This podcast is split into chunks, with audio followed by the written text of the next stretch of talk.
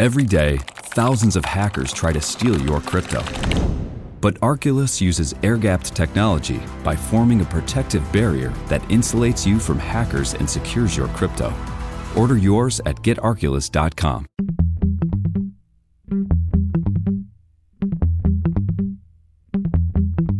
You know I'm right.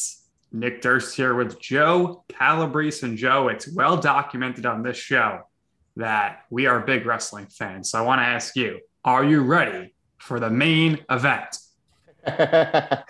well, you don't want to spoil too much, but uh, we're very fortunate that our guest today is one of the few voices uh, who we think and probably is synonymous when you hear the brand and the name ESPN. I spent multiple decades there. Uh, yes, he did have the main event segment on Sunday NFL Countdown. Uh, he was a longtime Sports Center anchor. Uh, got to do uh, a lot of really, truly incredible, groundbreaking projects with the company. So we'll talk to him about that. Uh, he's quite possibly one of the funniest people who's ever been there too. So uh, we're really, really excited to have him on. And get to pick his brain a little bit. Kenny Mayne, Kenny, welcome to the show. How are you doing today? I'm well. I'm a little worried about the integrity of my computer when this is all over. I'm I tried to move outdoors because we have construction going on inside.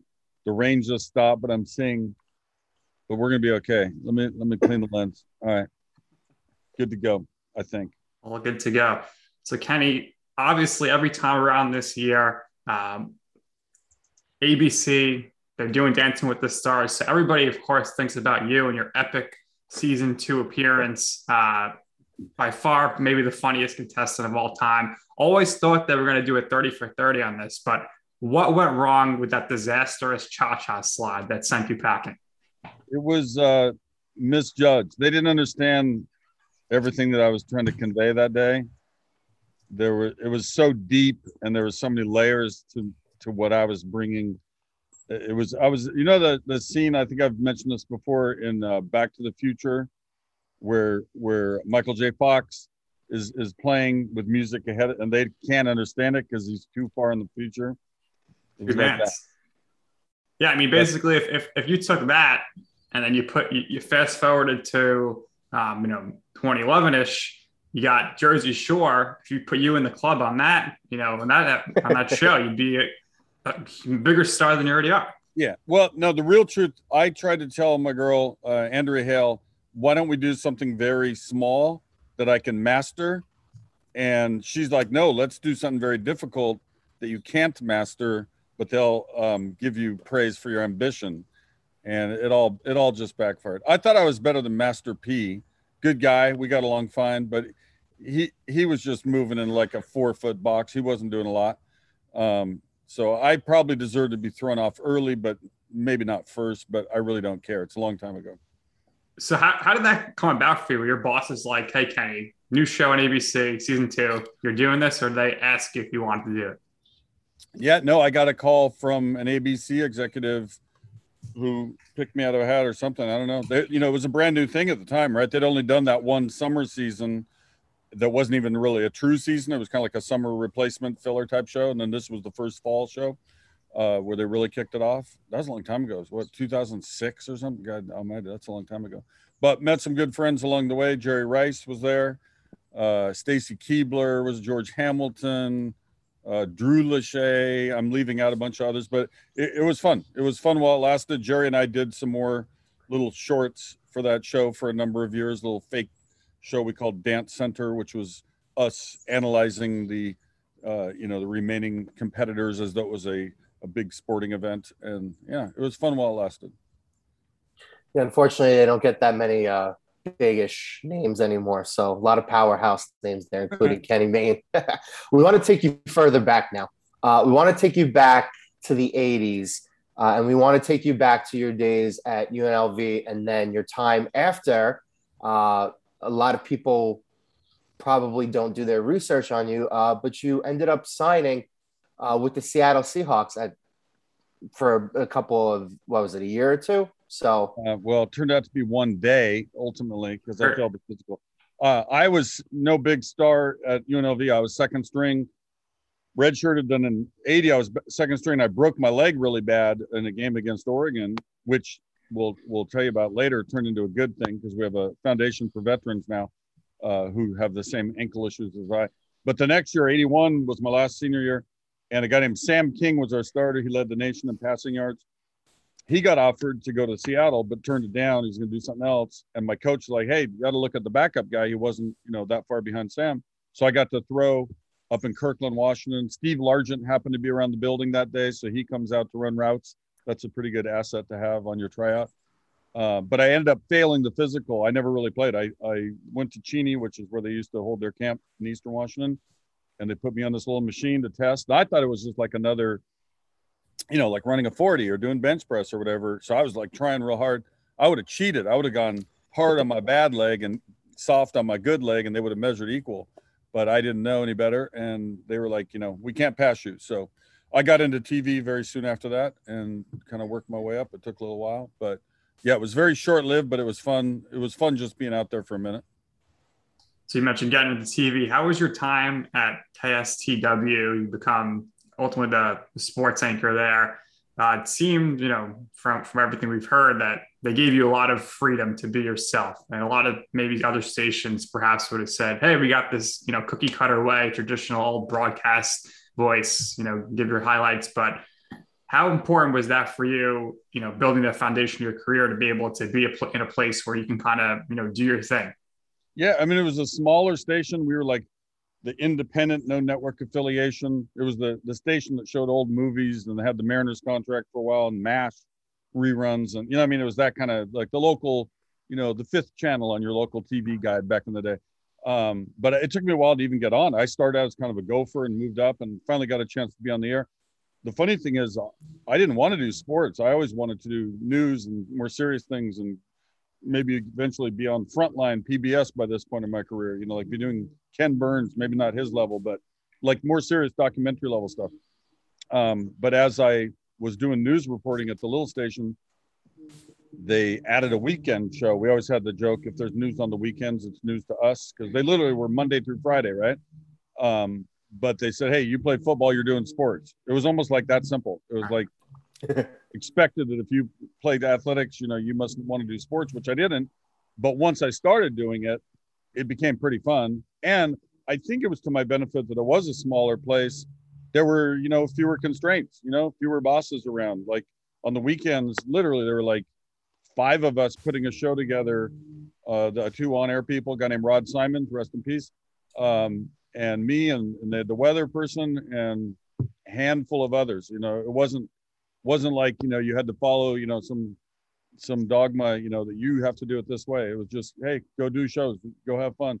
So I got to kind of play around and figure out how to be on TV. It took it took a little bit to kind of get in, you know, to get comfortable doing it. Talk like we're talking right now and not be all serious and you know being straight ahead. So I think that helped me in getting noticed by ESPN because there was a looseness to the environment where I was in Seattle. And I remember the the tape itself. It was the 1989 Super Bowl, Joe Montana to John Taylor on the left to right little post at the goal line. They beat the Bengals. Remember, it was like a 90 yard drive or something. It was the same one where Joe Montana famously said, "Hey, look, there's John Candy who was on the sidelines." At least that's that's the legend. Uh, and he was trying to loosen up his team. So I had a particularly good show. At least I thought I did that night and I sent that to a guy named Al Jaffe at ESPN, and you know it took a little while, but I eventually got hired. Yeah, you send your your famous note, and then eventually in 1994, you come on across the country. Uh, your initial thoughts of Bristol when you first get there? Um, you know, it's kind of a blue collar factory town. You got the Stanley Tools, and you got uh, uh, the Otis elevator testing tower right down the road. You know, a lot of donut shops and and sand. They call them package stores. That's that's the the term for the stores back here. Um, so I didn't know any better. I was just excited. I'm at ESPN. I signed whatever. I signed that about as quick as I signed the Seahawk contract. Right, something I wanted to do. Like, what is it? I'll take it. You know. Um, but I I was nervous because I had not been on live TV for probably five years. I'd done a bunch of freelance stuff for ESPN kind of between the time I left that local TV job and finally got hired after I wore him down. I just, they'd call me up, hey, go interview Ken Griffey, go interview Gary Payton, do these things that we're going to use to fill our shows back in, in Connecticut. Long story longer, um, ESPN2 launched and at the time they had uh, Keith Olbermann and Suzy Kolber as the lead anchors on this new show. They had Stuart Scott, Deb Kaufman, and Bill Pidto were the secondary anchors, if you will. They did the like little miniature updates. Keith went back to one to be with Dan Patrick. Stuart moved up to be next to Suzy, and they needed one more guy, and there I was. So I remember my very first day. I, I couldn't figure out their computer system, and the clock's ticking. I mean, I got in at you know one o'clock, two o'clock for a five o'clock start and and it wasn't all that much writing to do i'm a pretty quick writer but every time i thought i was saving it it would disappear and i didn't want to tell anybody because i was kind of embarrassed like i don't know what the hell i'm doing here and didn't know any of these people right i'm brand new they don't know me barely right i'm some idiot who was just recently you know selling long distance for mci that was my last job before espn and and you know the guy who begged his way in basically and i literally had like a one minute if i just run from the building right now no one will know that I failed, right? I won't go out there and make a fool of myself. But I was like, all right, I came this far. I might as well do it. This girl named Julie Mariosh, who was my producer, helped me out, put her hand on my shoulder, like, you okay? I'm like, not really. I don't know how to save this. You had to hit F7, I think was their savings system on their old their old computer BASYS system, I think it was called. Got out there and did my first show, and it wasn't the best thing ever, but you know, you're always better on your second day. So I stayed with it. Yeah, Sports Smash, I mean, incredible cast of uh, of characters there. We had we've had Bill Pidto on our show, lucky to have him on, and he said, you know, he felt a lot of pressure between, you know, Sean Olbermann, you, Stuart Scott. Um, he felt that there was kind of like a, a race to, to come up with the best catchphrases. You ever feel any pressure for that? And what was the origins of "Bring me your finest meats and cheeses"? Yeah, it's funny. People you know, I guess we did do that a lot, and I even did it in my last years. You know, you'd come up with just driving down the road. I'd maybe see a sign on the side of the road, or a billboard, or something on the radio, or you know, a movie I watched the night before. And here's this funny thing that I can now take and employ as a saying to celebrate a home run or whatever it was going to be. Right. Um, I don't know. There was, I mean, there was a little competition, like who who didn't want to be noticed or who didn't want to be thought of as doing a good job but it wasn't like, oh, he did a good catchphrase. I got to think of a new one. It was more, they just kind of happened, you know, and then you use some of them repeatedly that you really liked or that just kind of fit, you know, just Stuart just saying the word peace made me laugh every time. Guy'd hit a home run, he just go, peace, you know, and it was very small, and so, but it was funny. Like it always made me giggle. Um, the one you referenced was from an old friend who passed away, Warren Thomas. Played football with him in JC. He's from uh, Albany, California uh, and and he was crazy funny guy. He became a stand-up comedian. He always said like in even in JC, like I'm gonna be a stand-up comic, and we almost thought he was saying that as a joke, not like that really was to be you know his vocation. Turned out he, he did, and he he came up with a lot of the big names, you know, Chris Rock and Carvey and all these guys, and and played in a lot of those shows. And he had this bit about when you got your student loan, how powerful you feel when that check comes in so he had this thing where he he'd, extrapolate from that, like, I am king of the dorms. Let there be Cheetos for all my men, you know. And so it was sort of an adaptation of that. I am king of the diamond. Let there be a clubhouse feast.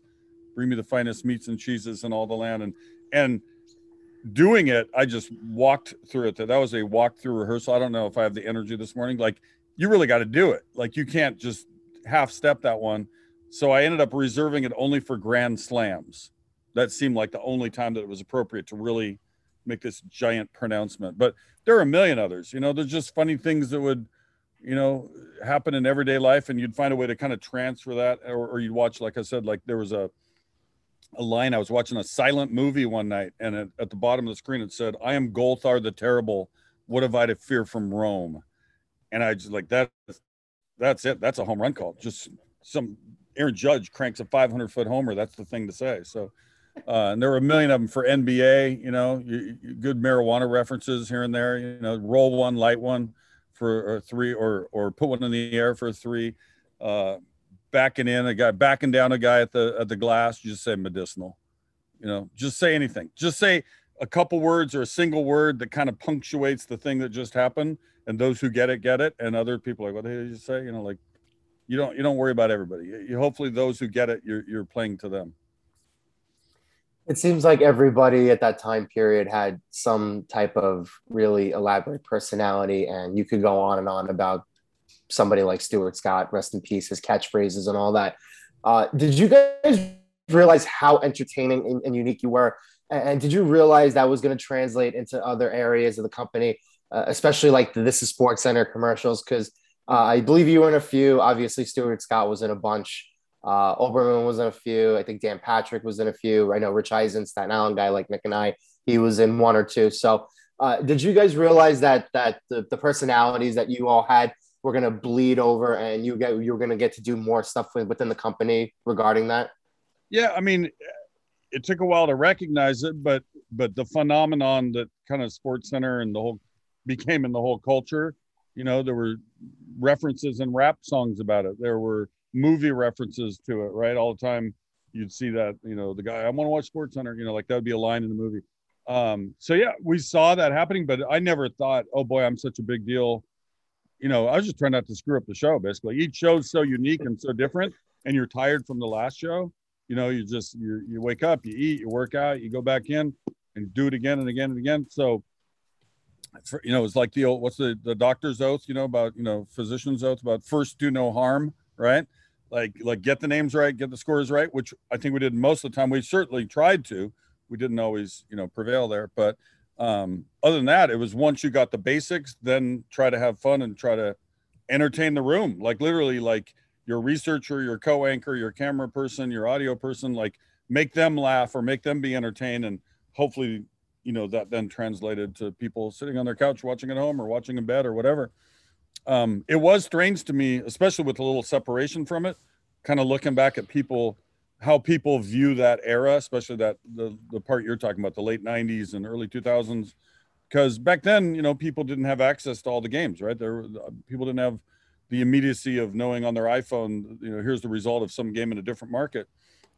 So we really were bringing people this fresh news that no one had ever heard, or very few people had ever heard, at least now it's different and you know the show's still a good show that they're doing but the information is now known so it's not quite the big reveal that it was back in the day. I mean things evolve but yeah it, it's kind of weird looking at it th- in that sense when people reference it as being this big piece of americana or whatever but um you know i guess we had some part in that but i i never got was full of myself for being a part of it. It was more like all right go try to have another good show. Angie's List is now Angie, and caring for your home just got easier. Whether you need help with routine maintenance or a dream remodel, Angie makes it easy to see reviews, compare quotes, and connect with top local pros who can get the job done right. Plus, you can see upfront pricing and instantly book hundreds of projects. No phone tag, just the work you need done at a time that works for you. Angie's got your to do list covered from start to finish. Book your next home project today at Angie.com. That's A N G I.com. Hear that? That's the sound of someone trying to steal your crypto. Every day, thousands of hackers online are doing the same. That's why Arculus uses air gapped cold storage technology to protect your assets. Using our keycard and wallet app to form a protective barrier, Arculus insulates you from hackers and puts control of your digital assets back in your hands. Order the first truly air gapped crypto wallet at getarculus.com. Yeah, a lot of a lot of good memories and shows and stuff. Big catchphrases. I mean, the one that usually comes to mind for most people is Steve Levy's catchphrase, "bulging disc." Just wondering, how long after that did all of you anchors just rip him and, remind him of that? It it's still. I mean, there's a handful of those little moments. If people go back to the tape, that you know, it was so funny. That wasn't. I wouldn't call that a catchphrase. That was. Uh, a, an error. Uh, he didn't quite say bulging disc. It was an injury report, and he said something else. But and I remember seeing it because Olbermann was with him, and Olbermann started laughing so hard that his glasses fogged up, and he couldn't read the next story. He had to hold the script about an inch from his face to get through it. Um, but though, honestly, that's that's like the you know that's the height of that of an error that makes everybody fall apart. Um, and then you recover and you try to get back on, you know, get back on the tracks. But that was the most fun of the worst part of the job. That was the most fun. And by that, I mean, when you had to stay late and, and a game's going 20 innings out on the West coast and you can't leave till it's over. It's like 312 in the morning on the East coast. You're just, you, you're so exhausted. You can literally barely say a sentence and you have to get through that last part of the show and clean up the back end of the show so they can put the show to bed and rerun it in the next day, right? Because in the old days, the 1 a.m. Eastern Sports Center, 10 o'clock on the West, ran for 12 straight hours. It ran live. Then the next hour was sort of mostly mostly on tape, but a couple fixes. And then the last hour was fixing any mistakes. And back then we didn't know how to fix our mistakes as quickly as we learned how to do. We used to fix mistakes more recently, like in the commercial break. If I said the hockey guy's name wrong, they just say, just say this last name, just say that word. And they were digitally able to just, right, just stick that last name the correct way to say it on the back end of the sentence where I screwed it up, right? In the old days, we were using like two inch tape in the tape room, and they had to find like a perfect edit point to marry the two things together to clean up the show to run it the next day. And oh my God, it, it was laborious. And you're just like, you're hanging on by a thread. You're so tired. You've worked five nights in a row and it's three in the morning uh, so the the laughter that would come from that, where we just literally fall apart. You'd say one word and make the guy fall apart, and have to do it over and over and over. Some people didn't fully enjoy all the humor of that because they just wanted to go home. But you got to keep it up, right? You can't if you're on the set, you can't be like dragging and look like you're mad or look like you're frustrated. You got to keep whatever the best energy you have at 3:12 in the morning, so that the audience sees that you're doing a good show, right? Even if you're completely screwing it up how relieved are all the producers, cameramen, uh, audio engineers, and anchors when Sports Center LA launched? So you don't have to deal with that anymore, as or as quite as often. Well, uh, those who got to move to LA liked it even more than those who didn't. Um, you know, that would be Stan uh, Verrett, and, uh, I'm sorry, Neil Everett and Stan Verrett. Um, they and they've had a great run out there. They've had some other people mix in. I got to do that for a little while because I moved back to Seattle where I was doing other things. I was flying around doing the wider world of sports and football stories and horse racing and the magazine. I had all these different things that I, I wasn't doing Sports Center for like a seven or eight year period. But then they were like, hey, we want you to go back and do some sports centers. And the best way to do it was fly down to LA, fill in for one of them, do three days, five days, whatever it was. So yeah, like a bad night in LA, you're done at midnight which really isn't bad. A lot of people go to bed at midnight, you know, in their regular jobs, um, where they have to get up at seven or eight in the morning. Um, bad night in Bristol, it's three, four. I think the world record was 7 a.m. Literally, people stayed, came in at like six o'clock at night and stayed till seven the next morning because I think there was an Australian Open. I think that's what it was. It was me and Brian Kenny, and we I think we did scissors paper rock. Stu had to stay later. He he wanted to stay, because he was the new guy. And I was like, dude, they'll remember it for like one day. Like, let's be fair. Well, I call it scissors, paper, rock. I think others call it rock, paper, scissors. But um, he lost or he volunteered something. And he and I think the audio person, producer, and director, like four people stayed all the way till the damn match ended. Um, but more typically, you know, shows on at 1A, over at 2, a couple fixes, usually are out the door by 2.30, but but that's still pretty late. You know, they used to have. There was a short period of time as when I first came to ESPN. Actually, when I was on ESPN two mostly, they had a two thirty in the morning. It was a half hour, two thirty to three. That was the show, and eleven thirty out in the west, right? So I mean, every show that ESPN was doing was meant for different region, right? The, there's, you know, the the six o'clock Charlie Steiner, Bob Ley, That's the East Coast six o'clock. You know, up against Walter Cronkite kind of thing, right?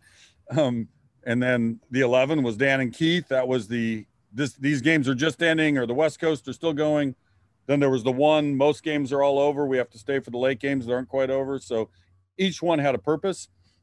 And then at some point, uh, I assume because it made more money, but it didn't fully ever make sense to all of us, where they added more shows. They had a super early morning show and a noon show, and it, it was like that 1 a.m. show kind of covered you. Like nothing else happened. Now, if something big happened, it made sense to jump in, you know, and, and report on OJ or something. But um, other than that, like the games are over and the games don't start again until the next night at seven. So it, it became, it was on a lot. I, guess well, I, I could imagine, you know, especially during, you know, when there's a lot of sports going on, hockey, basketball, everything's mixed.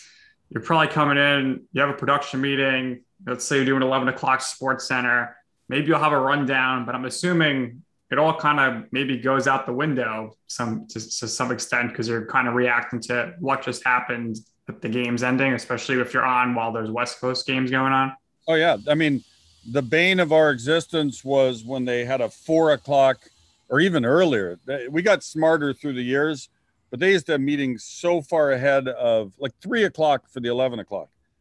It's like, dude, the game's don't start till seven or eight.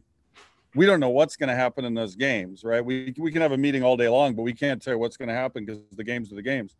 And yes, they had to have some planning for certain things. There's there's a big story, you know, like the serious ones. But as far as the nights, which were most nights, right? Most nights, I'd say eight out of ten nights are just a bunch of games and interviews and stats, right? That's most nights. Sometimes serious things happen. We have to cover them, and, and good that most of us had some journalism background to, to do the serious things the serious way. But our favorite thing was just doing, let's just have a massive highlights of all the cool shit that happened, right? Here's all the games, here's our catchphrases, here's our stats, go to bed. Um, and you can't predict, like you said, what's going to go down. Like I remember, were there like 40 no hitters this year in baseball? Remember the first two months? Weren't there? There was some just absurd amount. Like every other night, there's a new no hitter.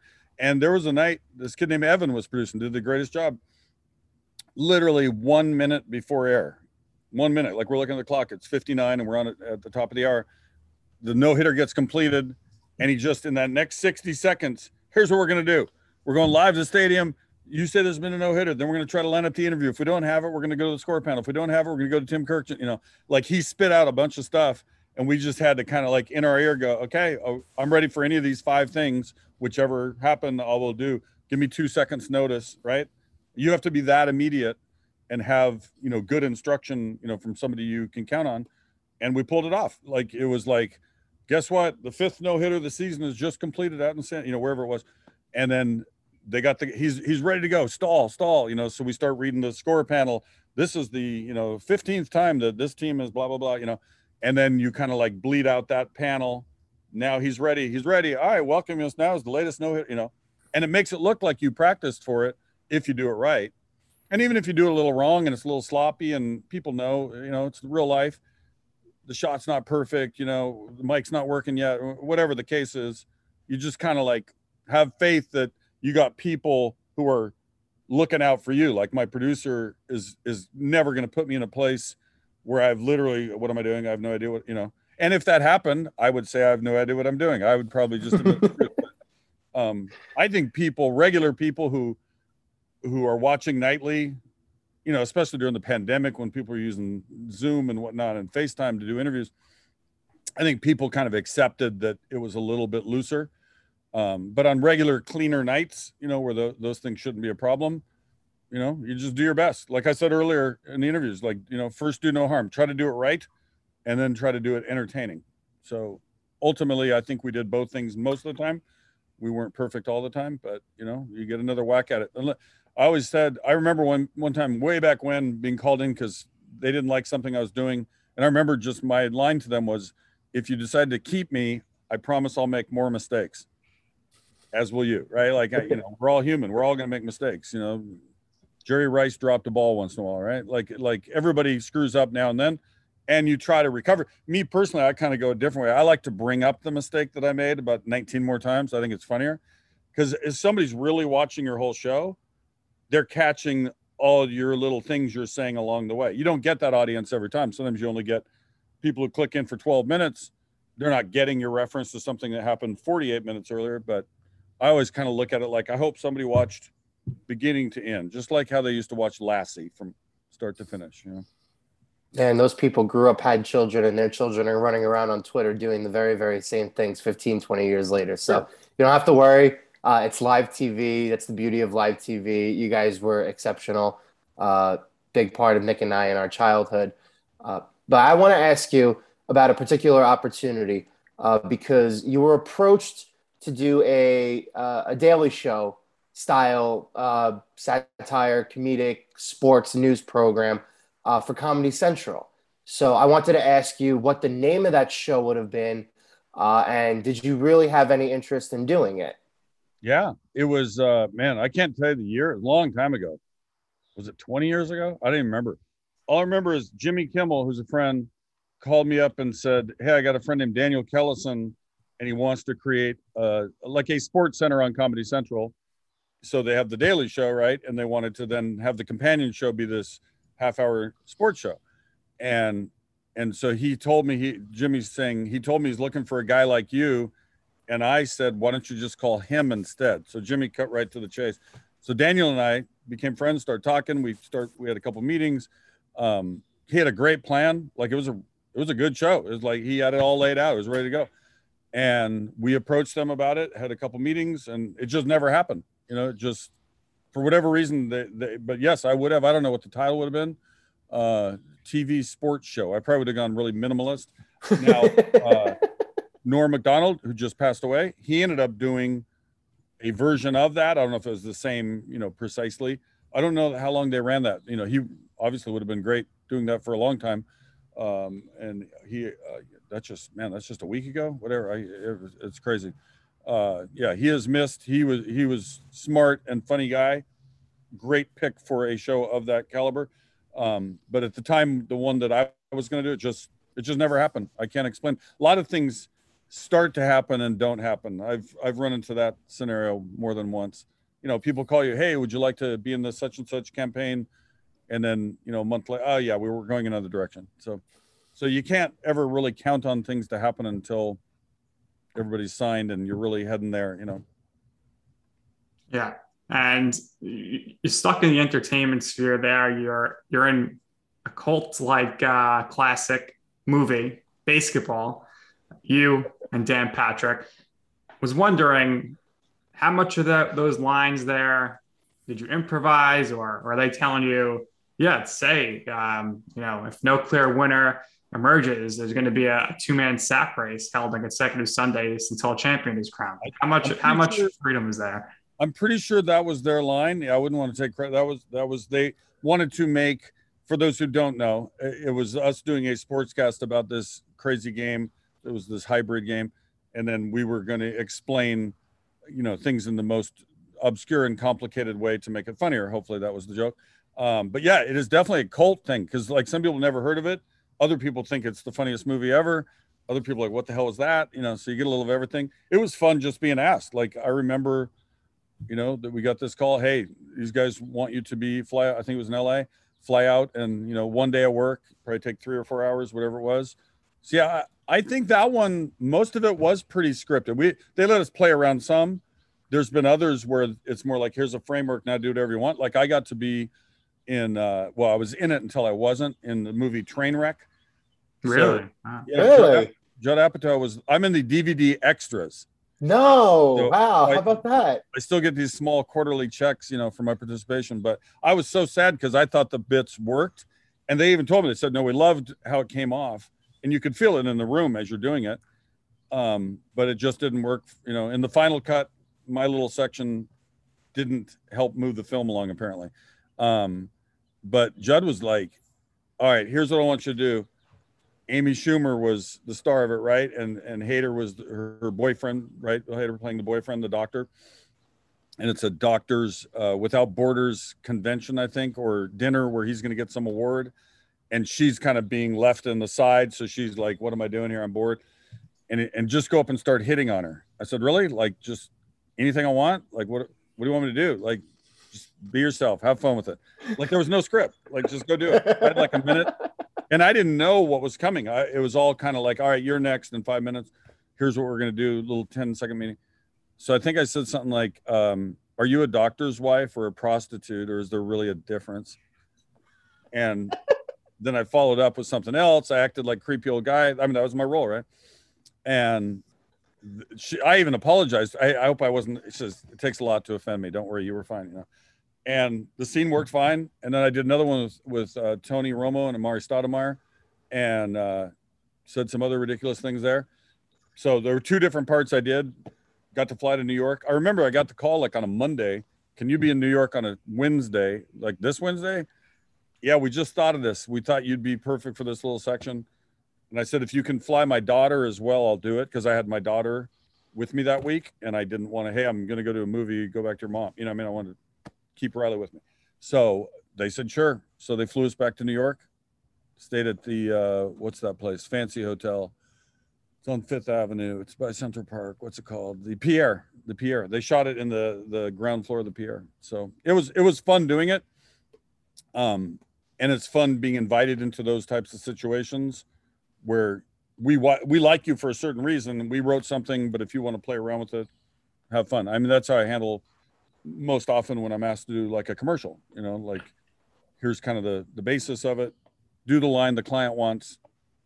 Usually, I like to slip in the line I like early, not late, but that's my own method. Like, because if if you do their line 17 times in a row, okay, have fun with it. Do whatever you want. It's not as funny because now they know you're going to make up something different. So I like to go like take two or three. I'm going to give you my new stuff early, and then you hope they keep it.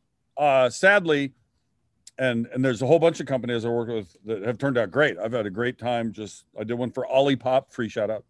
Um, Duluth Trading, they've been great. You know, like certain companies are a little more out on the edge than others. Others are kind of like that was funny, but we're going to stick with the one that most people will get as opposed to your absurdities. COVID 19 is still around, but that doesn't mean the Army ROTC programs are not there for you. Earn scholarships for school and pursue the career you want. The Leadership Developing Army ROTC classes will give any full time student the focus and resources that can open doors down the road. Start sharpening the skills that will carve out your future today. Learn how at goarmy.com slash ROTC. Army ROTC, now accepting college scholarship applications. Visit goarmy.com slash money for college. Every day, thousands of hackers try to steal your crypto. But Arculus uses air gapped technology by forming a protective barrier that insulates you from hackers and secures your crypto. Order yours at getarculus.com. Well, obviously, you have great acting chops because you got your own web series, Mayne Street. Uh, very funny series presented by NyQuil. And with many Saints of Newark coming Appreciate out now. I need to ask you about episode 14, where you're at Bobby Flay's restaurant with the Sopranos cast. What was that experience like? oh, that was well. I was friends uh, with Bobby for having done some other stuff with him, so I could. It was kind of, hey Bobby, can we do a really ridiculous thing over here? And it was good promotion for him. He gets on there in his restaurant and the whole deal. Sopranos, I'd worked with uh, on a football story first, right? So I already knew some of them going in made the ask as well. The the premise of it was that I was at Bobby Flay's uh, Bar Americain, right in in uh, up upper is it upper east, upper west, whatever it is, in the fifties somewhere. Um, and I'm getting comped with my friends, who my, my cast members from Mayne Street, and then the Soprano guys are sitting at the bar. First, they misidentify me, like, "Is that Dan Patrick?" And then, then they're like pissed. The premise is they're pissed that I'm getting free food and they're not so they come up and sit at our table. Uncle Junior was hysterical. Uh, you know, he's like ordering a filet mignon. I want you to throw it away. Now I want you to bring me another one. Give me two to go. You know, like, and and they played totally, you know, to type. Right? They were playing like they were from the show. Um, that was fun. I also had Sopranos in a different one where we did a remake of the last episode of The Sopranos for NFL Countdown, and we shot it in Dallas. We had Mark Cuban was in it, Tony Romo was in it, uh, Witten was in it. Uh, Dallas Cowboy cheerleader played the role of Meadow, having trouble parallel parking outside the diner. Like, we even got the uh, Journey song cleared for five grand or something. So, no, it's it's always fun doing something a little different than the normal. Nothing against Sports Center, that was fun too. But you know, you've done that ten million times. Getting to work with Sopranos, you've never done, or I got to work with Stevie Wonder a couple times. That was probably, or not probably, certainly the top of my list. Um, but you mentioned that being episode 14, the first one, nothing against the others, probably still stands as my favorite. It was Scott Van Pelt and me, and uh, Allison Becker played my producer. And I keep having trouble. I was talking about it earlier in this about the fixes, right? Staying yeah. late to, to, clean up the sports center. We had a couple of errors, and you got to make it right for the re-airs. And in this episode, I can't say Rafa Nadal's name correctly. I just keep calling him different names and Scott's like just losing patience with me. It's worth looking up. If you look up Mayne Street, two words, uh, and put fixes, F I X E S, you'll you'll see that episode. Uh, that was our very first one. It also kind of set the tone for how stupid the show was going to be and the interplay between us all. Uh, Jon Glaser uh, played Video Cowboy, great comedian friend. He he's in there. I mean, we basically staffed the entire cast of Parks and Rec. Right? We had uh, Allison and Glaser. We had Ben Schwartz. Um, um, I'm leaving out Aubrey Plaza, who, who was a, a, big a big role in that. There, there's many others. Who else do we have? Uh, Chris Smith was great. Lenny Jacobson. Mulaney was in one. Uh, what's her name? Um, whose name i will I'll come up with it. I might I might or might not come up with it. I'm forgetting her name. Kate uh, McKinnon. Um, so yeah, Gordon Carlos is good. Yeah, we we've we we had a bunch of people who were really good at a young age and kind of you know they all were destined for other good things we just happened to maybe we were just in their way before they could get to a better thing but at the time they're like oh cool espn comedy show i'll do it you know so like it was a good thing for them i'm sure they didn't get paid what they're worth but um, the funniest part when we did the tryouts kind of like walk through some reads to figure out who was going to be in stuff um, allison just fit perfectly to be my producer slash friend slash sister slash whatever, right? You know, my my buddy that got me through. And then Aubrey Plaza comes in, and she was very good, obviously, but just didn't seem quite right for the thing we wanted Allison to do. And then I was like, well, why don't we just make up a new role? She's too good not to use. And so we just made up a new job. She became allegedly in the show like my senior boss, like a kind of another suit that, you know, ruled over me so she wasn't in the day to day with me. She'd pop in and reprimand us for something we had done wrong. But yeah, they're all friends and they're all doing great, and I'm happy for them. They all left me behind. I know it's super cool. Uh, because of your offbeat stuff, other opportunities came across your plate, and we briefly touched on it before with the wider world of sports. Now, that is one of the coolest things that I can imagine doing in sports because uh, you tell somebody, oh, you're going to travel around. That's awesome. You tell somebody you're going to travel around the world. That's even more cool.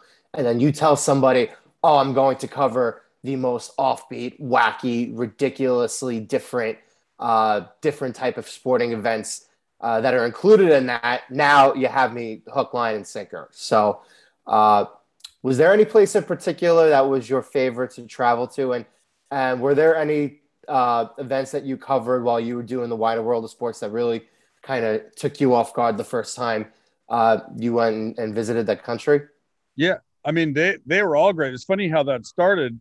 Mayne Street, the show we were just talking about, it was rumored in the building they were done with it. We done, they liked it, but it just, they weren't going to go on with it for no real explanation. So I went into John Skipper, the old president at the time, um, who I'm working with on something right now, um, and and just said, "Hey, can I throw out a nomination of something I'd like to do if it's if we're going to replace the thing I was doing, right?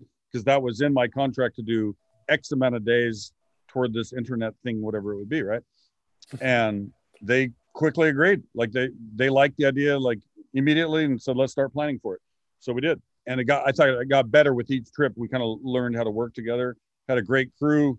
Uh, my producer Matt Doyle and all the guys from DGA, Aaron Fruitman and and uh, and and Mike was out there. Uh, Andrus. Um, we went to God. We went everywhere. We I mean we went to England and Ireland, which were kind of easy. The English speaking countries didn't take us too far removed. You know, like we could relate. Then it was more fun actually going to where we didn't know the language. We needed a minder. You know, we needed an interpreter to help us out, a fixer, I, I think they called it. Sometimes we needed security, certain places. You know, um, I'd say my favorites were the Palio in Italy, which is a horse race in a town square. Um, it's three laps around a town square, and uh, there's a crazy 500 year history to it. All these little districts in the town of Siena, Italy, this race means the world to them. You know, their horses out there representing their little district. Like you got the owl district and the unicorn district, and we were with the unicorns at the time. Um, and you watch this incredible event, 50,000 or more people crowded into a public square, just going crazy for three, la- you know, the whole thing takes five minutes, but the build up to it is crazy. It's like two weeks of parades and songs and festivals and these dinners with picnic tables that go like 200 yards for the whole village, you know. Uh, Irish road bowling stood out. That was that was fun, right up my alley. Throwing things. They take an iron ball, and two guys from two little towns meet together with the the townspeople kind of following them on these beautiful hillsides in Ireland. They got to throw an iron ball a mile and a quarter, and it's like golf. Like one guy throws, one guy throws, and who's ever out, you know, who's ever farther away, he now throws. The other guy throws, and they they just keep doing it until they go a mile and a quarter. And our our match was so close, they had the same amount of throws, so it became who threw it more past the line. Like that became the the uh, tiebreaker. Uh, we did Muay Thai in Thailand. We did elephant polo. I slid down a volcano in Nicaragua. I took a helicopter on a mountain in South Africa and hit a golf ball to a green which was shaped like Africa. Um, Hornussen in Switzerland. It's like a golf game, but they have people in the outfield holding up a cheese board, knocking down this little triangular hornet thing. They, I mean, we, we I'm leaving out stuff we, we taught kids how to play football in Brazil. I met Ronaldinho in Brazil. Uh, I'm just like running through all the crazy. I, I know I'm oh canal jumping in Amsterdam. You know, like basically it was it was something they used in warfare. They had to get across canals, right, to get to the other side to set up their defense, and then it became a sport, sort of like pole vault meets long jump. You know, they they put the pole in the ground, they kind of climb it, and then as it's falling, they jump off for a long jump on the other side. So that was fun. That was like three years of, you know, however many trips we took. We'd, we'd kind of do two together and work on the edit and put them out. And it was also kind of more serious too. Like there were some jokes and some funny moments, but we really were doing like short little documentaries about come and see this little town in this middle of nowhere and look at this crazy thing they've been doing for 200 years and tell the history of the sport and the people. So yeah, that was that was a blast. The third year we actually just did it in the US and so we did mud football in New Hampshire and demolition derby with motorhomes in Costa Mesa, California. The day before I was supposed to shoot that, I was body surfing and I got a concussion in uh, Laguna Beach. So Matt, my producer, had to fill in and be the driver. He's scared of clowns, and we didn't tell them to do this. it's just the universe works in strange ways. All of a sudden a clown from the festival or the, the the park decided to jump in the back of his motor vehicle. So that's that's available on the internet as well. So i mean it was three really crazy fun years of doing exceptionally stupid things and interesting things. So i'm glad i got to do it. Yeah definitely fun definitely very comedic. Uh, and speaking of comedic you know used to be jerry seinfeld's guy a uh, bit of a falling out when the Bee Movie came out in 2007.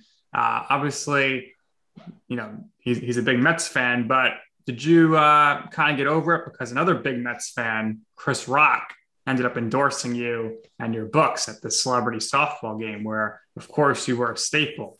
Uh, and, you know, celebrity softball, I think that, that was you were, you were the celebrity softball game. Uh, you almost took out Whoopi Goldberg with an errant throw. Um, what was some of your? It was a good throw. It wasn't a bad throw. It was that I shouldn't have thrown it that hard to Whoopi Goldberg. It was an outfield throw. I don't know why. I told Billy Crystal was our other guy. Like you, you take all the throws. Somehow Whoopi stood there. I was like, oh my! I, I realized like, oh my god, I'm gonna kill Whoopi Good. You know, fortunately, I think it went slightly over her head. Um, no, those were fun days. They they asked me. Uh, the very first one was back in Seattle, where I'm from, 2001. Harold Reynolds was the manager of one team. I was the manager of the other team. And yet, you know, it was just comical. Like I was a decent football player, very average uh, at other sports, but I could throw a softball still.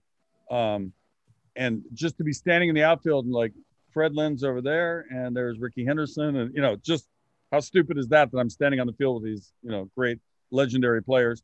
Then you had all the so-called celebrities that you know joined in, and they they were fun to have. Uh, Jeff Ament from Pearl Jam played in the in the first one. Uh, they're playing. I don't know when this is running. What day is today? It's Friday as we tape this. I think they're playing uh, tomorrow in California. Um, so yeah, it was it was fun doing it. It was also kind of overwhelming because I was as the manager, I really did have to kind of keep track of who got in, who am I shifting. Uh, you need to come out. You need to bat. You know, like make sure everybody got to play. I almost forgot to put Jessica Biel in the game. I threw her in the last two pitches. Um, my friend Otis would be my my manager, my like my bench coach, I guess. You know, make sure that I was keeping track of stuff. Um, the funniest part of that that first one, I think it was the first one. Um, uh, Jonathan Lipnicki from uh, Jerry Maguire movie, right? Played the little kid.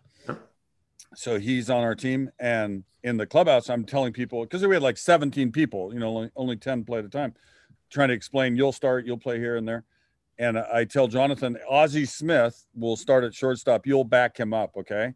He said, "Yeah, no, I got you." And and, and so I, I was, you know, putting my mic on or doing something. I wasn't really paying attention. I look on the field. Ozzie comes running out, does his cartwheel and his flip, and all of a sudden, Jonathan like Lipnicki is standing behind him. He took me quite literally and thought he was supposed to literally stand behind Ozzie Smith the whole game. Uh, we just we just left him there. It, it, it made more sense at that point. Um, but yeah, those were good days. You mentioned the Seinfeld. Yeah, Jerry. Uh, what mag? It was a magazine, like a Hollywood type magazine, and he gave me a, a very nice little quote, little piece of praise, like somebody he liked on TV at the time, something that effect.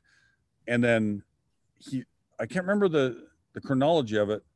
He endorsed somebody else as now being the funniest baseball guy. baseball tonight the yes. Colorado like guys yeah. So i as a joke pretended like jerry and i had a beef. I don't think we do. Uh, chris rock was great to meet. I'd never met him. That was good. I got to see his his broadway stuff was great. Yeah i see i said a couple times like what was it called? Motherfucker with the hat i think was the name of the show. He was good. And he and it was funny because he was so honest. He was like i sucked. I was terrible as an actor before like all that shit i did like you know he's funny on stage we know that but doing it for film or doing it for tv is different than you know just you talking. And yeah, man he put it, he put his time into it and he was good in that show. I really enjoyed it.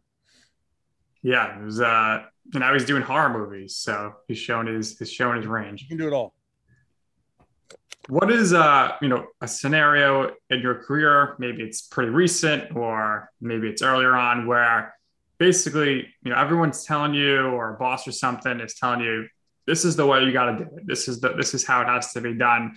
And then you kind of said, well, I'm going to do it this way, and ultimately, you'll see that you know I'm right. I don't know if the conversation went precisely like that, but are you going back to like the old sports center? I was definitely, and I wasn't the only one. Stuart got called in a few times as well, and you know, you just like any other job, you learn how to survive in the job yet keep true to your constitution i guess is the best way to say it. Like stuart was very smart about it. What he would do is throw in a whole bunch of facts so they couldn't get him on. You didn't say enough sports facts. You didn't supply enough hardcore sporty stuff and then he'd do his you know his personality. He'd drop in his booyahs and whatnot. I kind of same neighborhood or you'd pretend like yes i will i will be more serious for uh, two shows. Um i don't know. I it was never a thing where i was trying to like hey i'm right and you're wrong. It wasn't like i i think you can only do things you know if if somebody paid you enough money and said you are going to do this thing whatever that you're i'm now doing the weather at espn having no meteorological experience right if they paid me enough to be the weatherman i, I might have said yes i don't know i probably would have clowned around on fifth day you know i probably couldn't have done it the whole time um, that's not the greatest example, but yeah, I mean, I think in general, I followed most of the rules. I, you know, I didn't always fill out the compliance training forms, but I also never violated the compliance training laws. So there. So after a great multiple decade run with ESPN earlier this year, you and the company parted ways, and uh, it was something that kind of made headlines at the time. Uh, a lot of it was pertaining to how you were being used, uh, the financial figures involved, but we won't get to that. Um, just wanted to say that you did a lot of tremendous work at ESPN. Obviously, life moves on, places change over the years. You made great friends there. I'm sure you still stay in touch with everybody. So, uh, on behalf of Nick and I, you know, congratulations on a really, really terrific career there.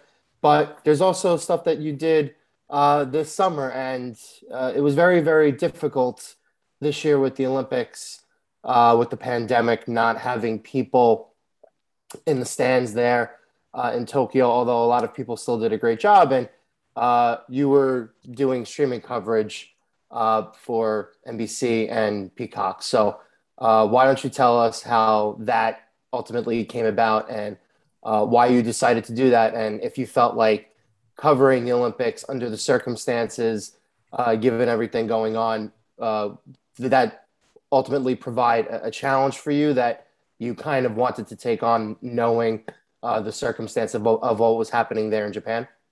Yeah, I mean, we did it from uh, Stamford, Connecticut. So we were, you know, 13,000 miles away. We're doing it for Peacock. We'd come on at 7:30 Eastern till midnight. Tirico and the guys were NBC regular at eight, so we would kind of preview what they're going to do and then kind of do our thing. Um, I don't know. It, the pandemic, obviously, it's still very serious, and we still have those issues uh, that we're facing, not quite getting through it the way we should.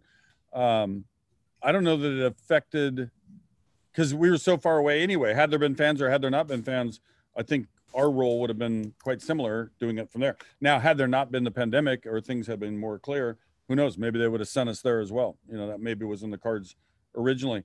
Um, it's funny, they called me, I think it was like one day after I put on Twitter that I was leaving ESPN. Because when I announced that I was leaving, I still had eight more sports centers to do. It was May 10th. I still remember the date. And I was leaving May 24th that was on my schedule you know like each month you know you're doing three days here and two days there and i had to add up to a certain number for the year. Um, they basically set sort of an over under on my worth and i decided i was going to go play the over and it wasn't with any malice or you know i wish them all well i got a million friends there they do great stuff they're going to continue to do great stuff. It was just decided i was worth this much right here to do this thing that they wanted me to keep doing and i said, I'm going to go see if I can beat your number doing other things. And NBC called like a day later. So I guess with Gretchen, my wife, I we talked about it a million times, obviously, and it was kind of like, all right, let's just get through. What was it? May. Let's get through May. All right, NBC deal just got it through May. Hey, I got a commercial for Olipop that gets us through June. Uh, EA Sports uh, for the Madden release, I did a commercial for them. We'll call that uh, August. You know, so I just kind of kept on chipping away at try to stay so we're not, you know, going in the hole or or too far in debt.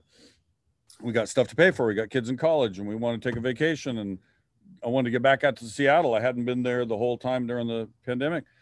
Um, so we just kind of like got through the summer and at the same time we're we're talking with different companies about what I might do as a, you know, quote unquote more permanent replacement job um, and I ended up doing. I'm happy to be with Caesars. I'm doing uh, work for them, promotional and commercial work, and little videos, appearances, little this, little that. Uh, Caesars getting into the whole sports betting app world, as as many are, and that just happened in the last week, literally, or 12 days ago, or something like that. I think we announced it about a week ago. So with Caesars, real quick, does that mean if you go to Las Vegas, you have free access to a Caesars buffet? Um, so far, and it's a good buffet. Oh yeah, yeah, we heard. Stand, I will stand by the Caesar's buffet against all others. Uh, it's what's the name of that place? I should know the name, and I'm forgetting the name. It has a fancy name. Uh, it's it's right off the lobby. Um, uh, I don't have the name. I don't know the name of it, but it's a nice name. Whatever the name is, it's befitting of a great buffet. Let's just say that. I mean, it's a ridiculous buffet. See, I went to college at UNLV, and to survive, where we had very little money we would go to like the Stardust Casino buffet. At the time, this is so long ago, it was literally like a dollar ninety nine for two dollars and a little small tip that we could afford. You could sit there and eat for two hours, you know. And there were other cheaper buffets. There were ninety nine cent buffets. That was below us. We went for the dollar ninety nine buffet.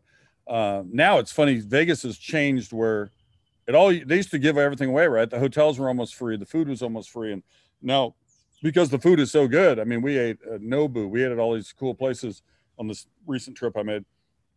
It's it's changed, but it's still fun. I I feel at home. I did that in my little introductory video with them about isn't it funny? I, I visited Vegas as a nine year old with my dad.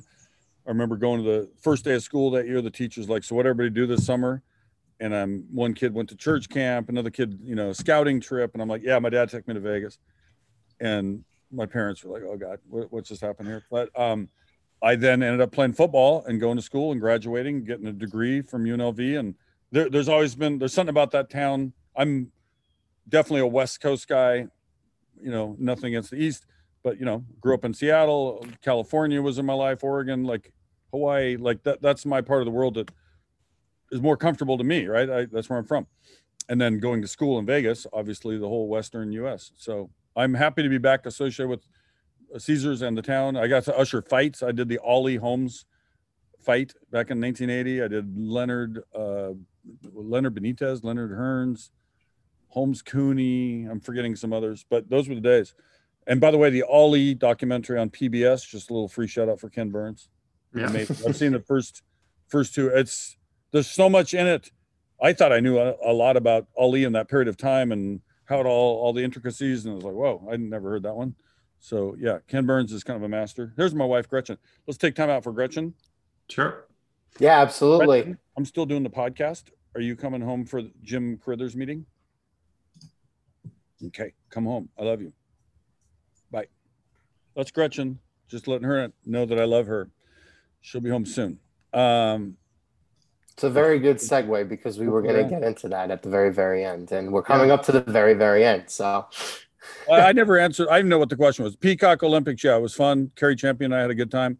Um, it, the shows were long, and I, and I kept on trying to say to people when, when people who are on TV or in radio or whatever, you know, I'm not the only one who's ever said it's like, oh my god, it was a four hour show, as though everybody's supposed to feel sorry for us. Just you know, like no, there's other people who are out of work you know there's food insecurity issues there's also you know so i always try to have a good head about i'm never asking for sympathy i'm just expressing that four and a half hours of live television which is really more like five and a half because you come out early a couple rehearsal things you know for 17 straight nights it we were tired it was tiring. However i'm glad i did it and i'm looking at all the fun stuff we did i'm not like thinking of how tired we were or how how much energy it took but you just have like if you've done anything live and you really are live. Like we're technically live here, but you guys can always edit things, and there's no pressure that I don't know. Feels like I'm talking to two guys. Doesn't feel like I'm broadcasting to the world, even though ultimately that's what we are really doing, right? We, you know, potentially seven billion people could watch this.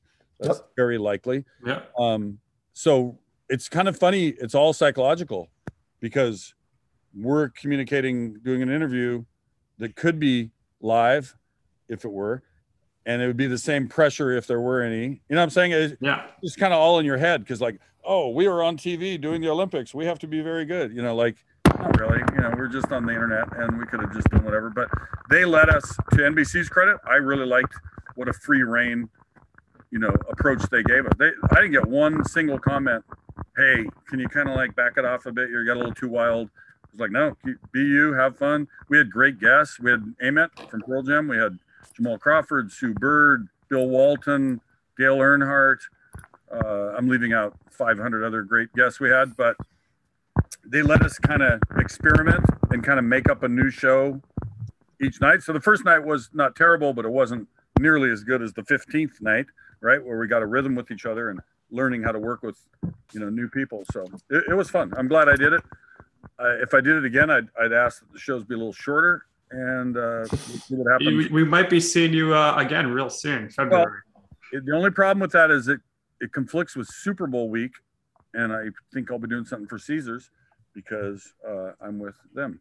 So we'll see. Maybe there's a role I can still do um, on a short, like a shortened basis or something.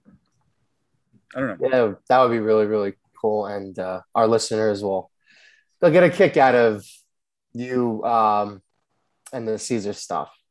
You know, I'm sure that hasn't really been, you know, I'm sure not a lot of people have heard about that yet. So yeah, no, it, it, did. You know, we threw it out on a Tuesday, and you know, I'm not sure how many people really know, but I, you know, as I start doing stuff for them, it'll be quite obvious I'm doing stuff for them. I actually threw that out as an idea. What if we never announce that I'm with you? I just start doing stuff for you. It's kind of the anti promo. Um, but they wanted to do more official. So I had fun. I did a a fun little retelling of, you know, me being a child. We showed pictures of me at eight and nine years old, me in college, and now look where I am. I'm back here, like you know, like when a dog finds its way home. You know, you read those stories on the internet. that is true. All right, Kenny. Last question before we let you go. Uh, you were on the phone before with your wife. Uh, uh, usually, what Nick and I do here is kind of wrap up everything, always give our guests the last words. If there's anything else you would like to share, promote. So, uh, what we'll do is we'll combine uh, the work that you and your wife do with your charity, uh, your foundation, Run Freely, uh, and we'll kind of combine this into one thing. So, uh, we wanted to thank you. You gave us a lot of extra time, which we certainly appreciate. It does not go over our heads. Uh, you gave us a lot of really, really great stories, a lot of funny stories, and naturally, you're one of the funniest guys who's ever worked at ESPN. So that's something that's not a surprise to us. But uh, if there's anything else on top of that that you would like to share, promote, you know, go right ahead. But uh, would love for you to talk about you and your wife and run freely uh, as we wrap up this podcast. So thanks again, Kenny. Really appreciate it. Appreciate it. We uh, we have a dining room table that's for sale. If anyone would like to, by the curb, and then just Venmo us the money for that because we're doing reconstruction. That's the smallest item, but I just wanted to get the dining room table sale. It's available. It's round, uh, glass top, not bad. We're gonna either give it away, throw it away. I don't want to throw it away. I don't. I like. I seriously, I have an ethic about. I hate wasted food. I hate wasted. I like. Why wouldn't we? We got so many clothes. She's never gonna wear all those clothes. Like, why don't we give them to people who need to wear those clothes or need need clothes to wear, right? So uh, I actually did that a couple different times where I like would look at my closet, like, why the fuck do I have 27 suits? Who the fuck needs 27 suits? Like, I, I need three suits, five suits max, right? I can right. wear the same gray suit. In fact, I did it more than once where I wore literally on purpose as a joke. I'm literally going to wear the same gray suit like seven straight shows on Sports Center and change ties, obviously, and whatnot. And nobody said a word. It was just my personal, like, isn't this stupid that nobody cares? A girl could never get away with it. That's how sexist it all is, right? Like a, a woman, I should say. I just call guys guys and girls girls. Um, yeah, they get they get killed. If you if a girl wore the same dress in a two month period, they'd probably get called out, right? Certainly not the same dress seven days in a row. Like uh, this, I still haven't got to my parts. Uh, I'm hoping people listen to Sarah Kendzior, uh, follow her on Twitter or her podcast Gaslit Nation with Andrea Chalupa. They're telling true things. Support uh, Black Voters Matter and Fair Fight. Try to keep our voting rights uh, for our brothers and sisters who are not getting equal rights.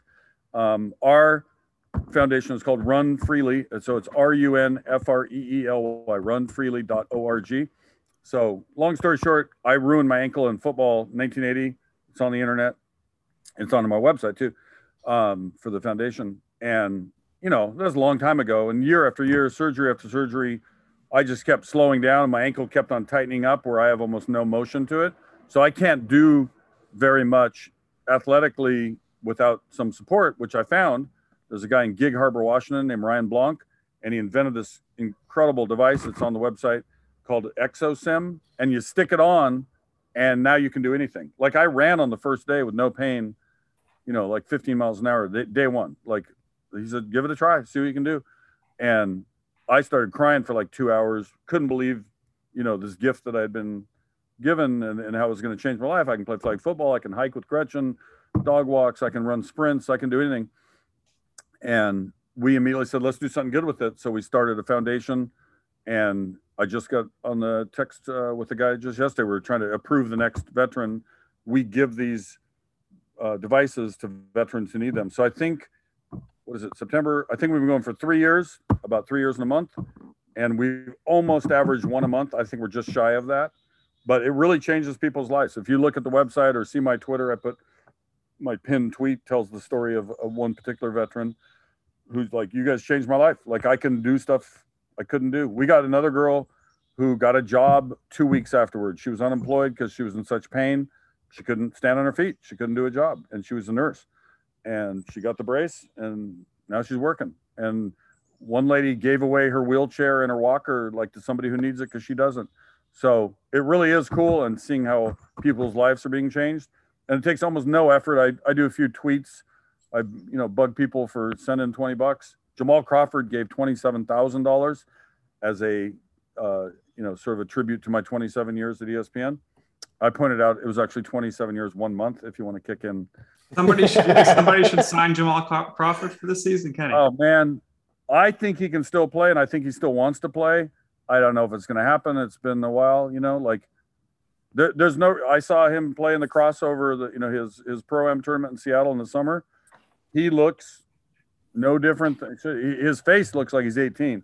His body still does, and he can still play. And players love him, and he's so respected. Like I don't know how there isn't one team that would say, "Man, he'd be a good influence on the young kids. He might get us 10 points in the third quarter." Like what what's not to like there? If he doesn't get a chance, then he'll do great at whatever he's doing. You know, I whether it's analyst where he runs a podcast, he's coaching his kids, he's helping in the Seattle community. Like he's already going to do good things outside of basketball. But I wish somebody give him one more shot because I'd love to see him back on the NBA court. He got a chance in the bubble with New Jersey or Brooklyn, but remember he got hurt like literally the first game. He like made a move and he just pulled something, and it wasn't because he was out of shape. You know, it happens. You know, you pull muscles. But I hope, I hope he gets another run. Isaiah Thomas, same thing out of Tacoma. Um, yeah, we're we're always rooting for our guys out there and girls. Yeah. Seattle Storm. Probably pumped for the Kraken this season. I know that's going to be kind of fun. I I need to get deeper into it. Like hockey's never been my thing. Like I, you know, you can't love everything. I love football and horse racing and NBA and base. Hockey was always down the list a bit just because I didn't grow up with it. It was no offense to the sport, and I've gotten to know it better through my guys, you know, Levy and and and Melrose and and some Buccigross, some of the others, you know, like you know, hardcore hockey fans. So I, I my game rose up as far as my knowledge and and ability to appreciate it, but it's not. You know, I grew up with football. There, there's no way to replace like what your first love is that way. Yeah, no doubt about it. Hopefully, the Supersonics return at some point.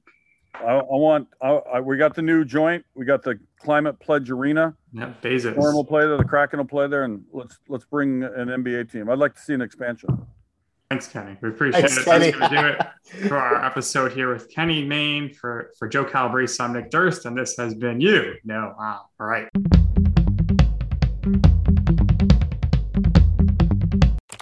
Every day, thousands of hackers try to steal your crypto. But Arculus uses air gapped technology by forming a protective barrier that insulates you from hackers and secures your crypto.